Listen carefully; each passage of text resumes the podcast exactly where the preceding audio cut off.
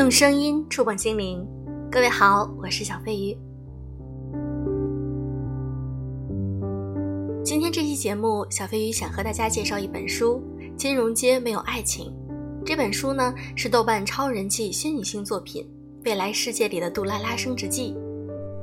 这本书的作者刘月，浙江金华人，他呢是北京大学中文系零七届的学士，耶鲁大学二零一二年级的硕士。加州大学伯克利分校博士在读，非常的优秀。他曾经获得第九届新概念作文大赛一等奖，第五届豆瓣阅读征文大赛优秀奖。在一四年开始在豆瓣阅读上写作，以善于塑造成长的职场女性形象，博得万千读者的喜爱，成为豆瓣阅读点击最高的作者。这本七十万字的超级小说《金融街没有爱情》，从硅谷名校到顶级投行。从华尔街到金融街，从实习生进阶私募女神，爱恨挣扎，一场重生之战。希望大家能够喜欢，也去购买。那么今天呢，小飞鱼想和大家来读一段节选。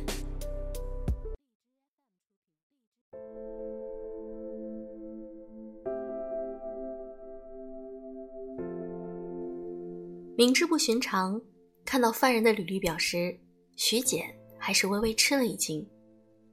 瑞士与美国双重国籍，出生在加州奥克兰市。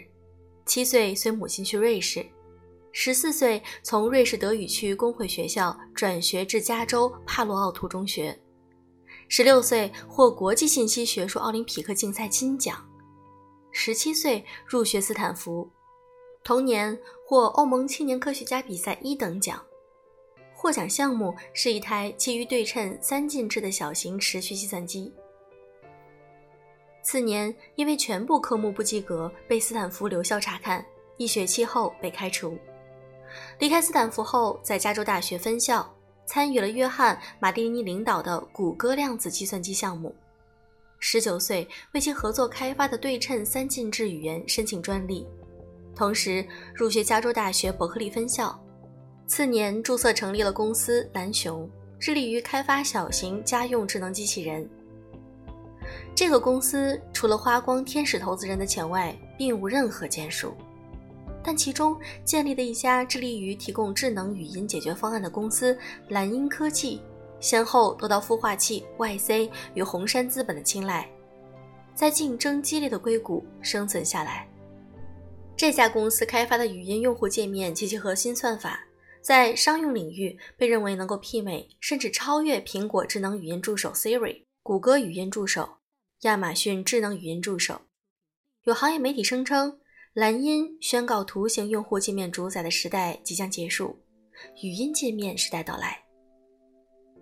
这是他入狱两年以后的事儿。早在蓝音完成 A 轮融资时，作为创始人之一的他便已锒铛入狱。阿拉贝达郡立法庭宣布罪名成立的次日，伯克利分校方宣布开除其学籍。二十二岁。大多数美国青年疯狂喝酒泡吧的年纪，这个人在圣拉斐尔蹲监狱。半身照片里是个相貌英俊的混血少年，眼神阴郁，表情疏离。亚洲人的眉眼，白种人的鼻梁，身材结实健壮，捧着编号牌的双臂肌肉完全不似马农模样，倒像个不折不扣的杀人犯。名字叫亚历山大 ·J· 张。到徐简接手为止，他已经蹲了三年。在这三年里，他一手打造的蓝鹰科技拒绝谷歌与苹果发出的收购邀请，完成 A、B 两轮融资，先推出了商业预约场景的智能语音服务系统，紧接着推出家用场景的智能语音界面，与苹果、谷歌、脸书达成战略合作，拿下通用电器、松下、西门子等几个大客户。年初估值上达了十二亿元，只要他手里还有公司十分之一的股权，他已然是亿万富翁。假如他还有，徐简上网查看，果然维基百科的公司页面尚有提及，但蓝鹰官网的创始人名单中已经没有了他。他只是个囚犯，山穷水尽，倾故凋零。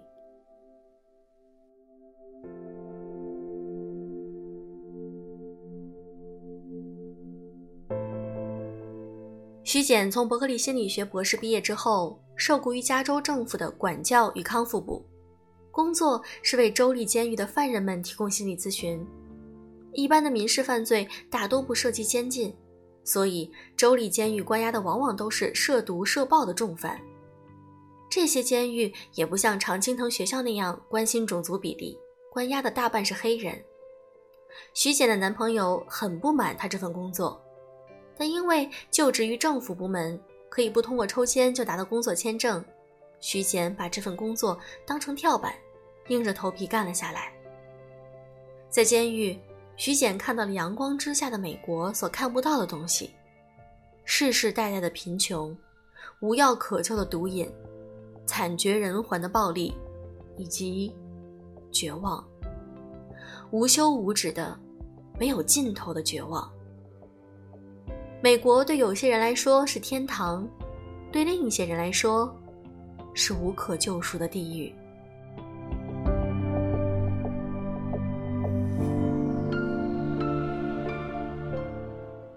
Alexander J. 张这个名字就这样跃入了徐简的眼帘，实在太稀罕了。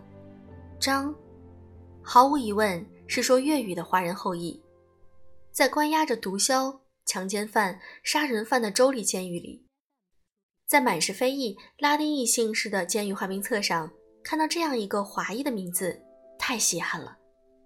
况且还有这样骄人的背景。从徐简两年的工作经历来看，重罪监狱关押的犯人往往都来自于极度贫困的家庭，因为贫困只能生活在毒品、暴力最猖獗的社区，接受最糟糕的初级教育，不久便走上同父母一样的吸毒、暴力犯罪的老路，一代影响一代，一代重复一代，在无休止的贫穷与犯罪中来回往复，穷到极致，也就凶残到极致。可是，这个名叫亚历山大·张的华裔青年，明显不是来自于这样的家庭。亚历山大·张原先就读的是帕罗奥图公立中学，帕罗奥图即谷歌与斯坦福所在地，濒临山景城，是硅谷的核心地段之一。徐简的男朋友宋乔曾供职于谷歌，所以他非常清楚就读于帕罗奥图公立中学需要怎样的条件。买得起帕洛奥图均价一百八十万美元的房子，交得起每年百分之七点九六的房产税。须知，美国平均房价十七万美元，住得起一百八十万美元的房子，除了硅谷 IT 或金融公司的高管，就是斯坦福经济学或工程学的教授了。这个所谓的帕罗奥图中学，毫不夸张地说，就是斯坦福的预备学校，曾经接受的是这样的精英教育。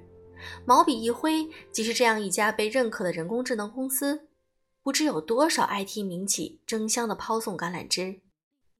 徐简不能想象，有着这样背景的孩子竟会背上这样夸张的罪名：强奸、藏毒、危害公共和平，刑期四年加四年加五年，十三年。不但沉重，而且有些奇怪。那么。这个亚历山大张到底有哪些奇怪的事儿，以及这个人是怎样的人呢？这本《金融街没有爱情》的小说会给你答案。好了，今天的节目就是这样。如果你喜欢我的节目，可以点赞。如果你想找我聊天，可以添加我的微信“小飞鱼”全拼“小飞鱼零三零六”。祝各位晚安。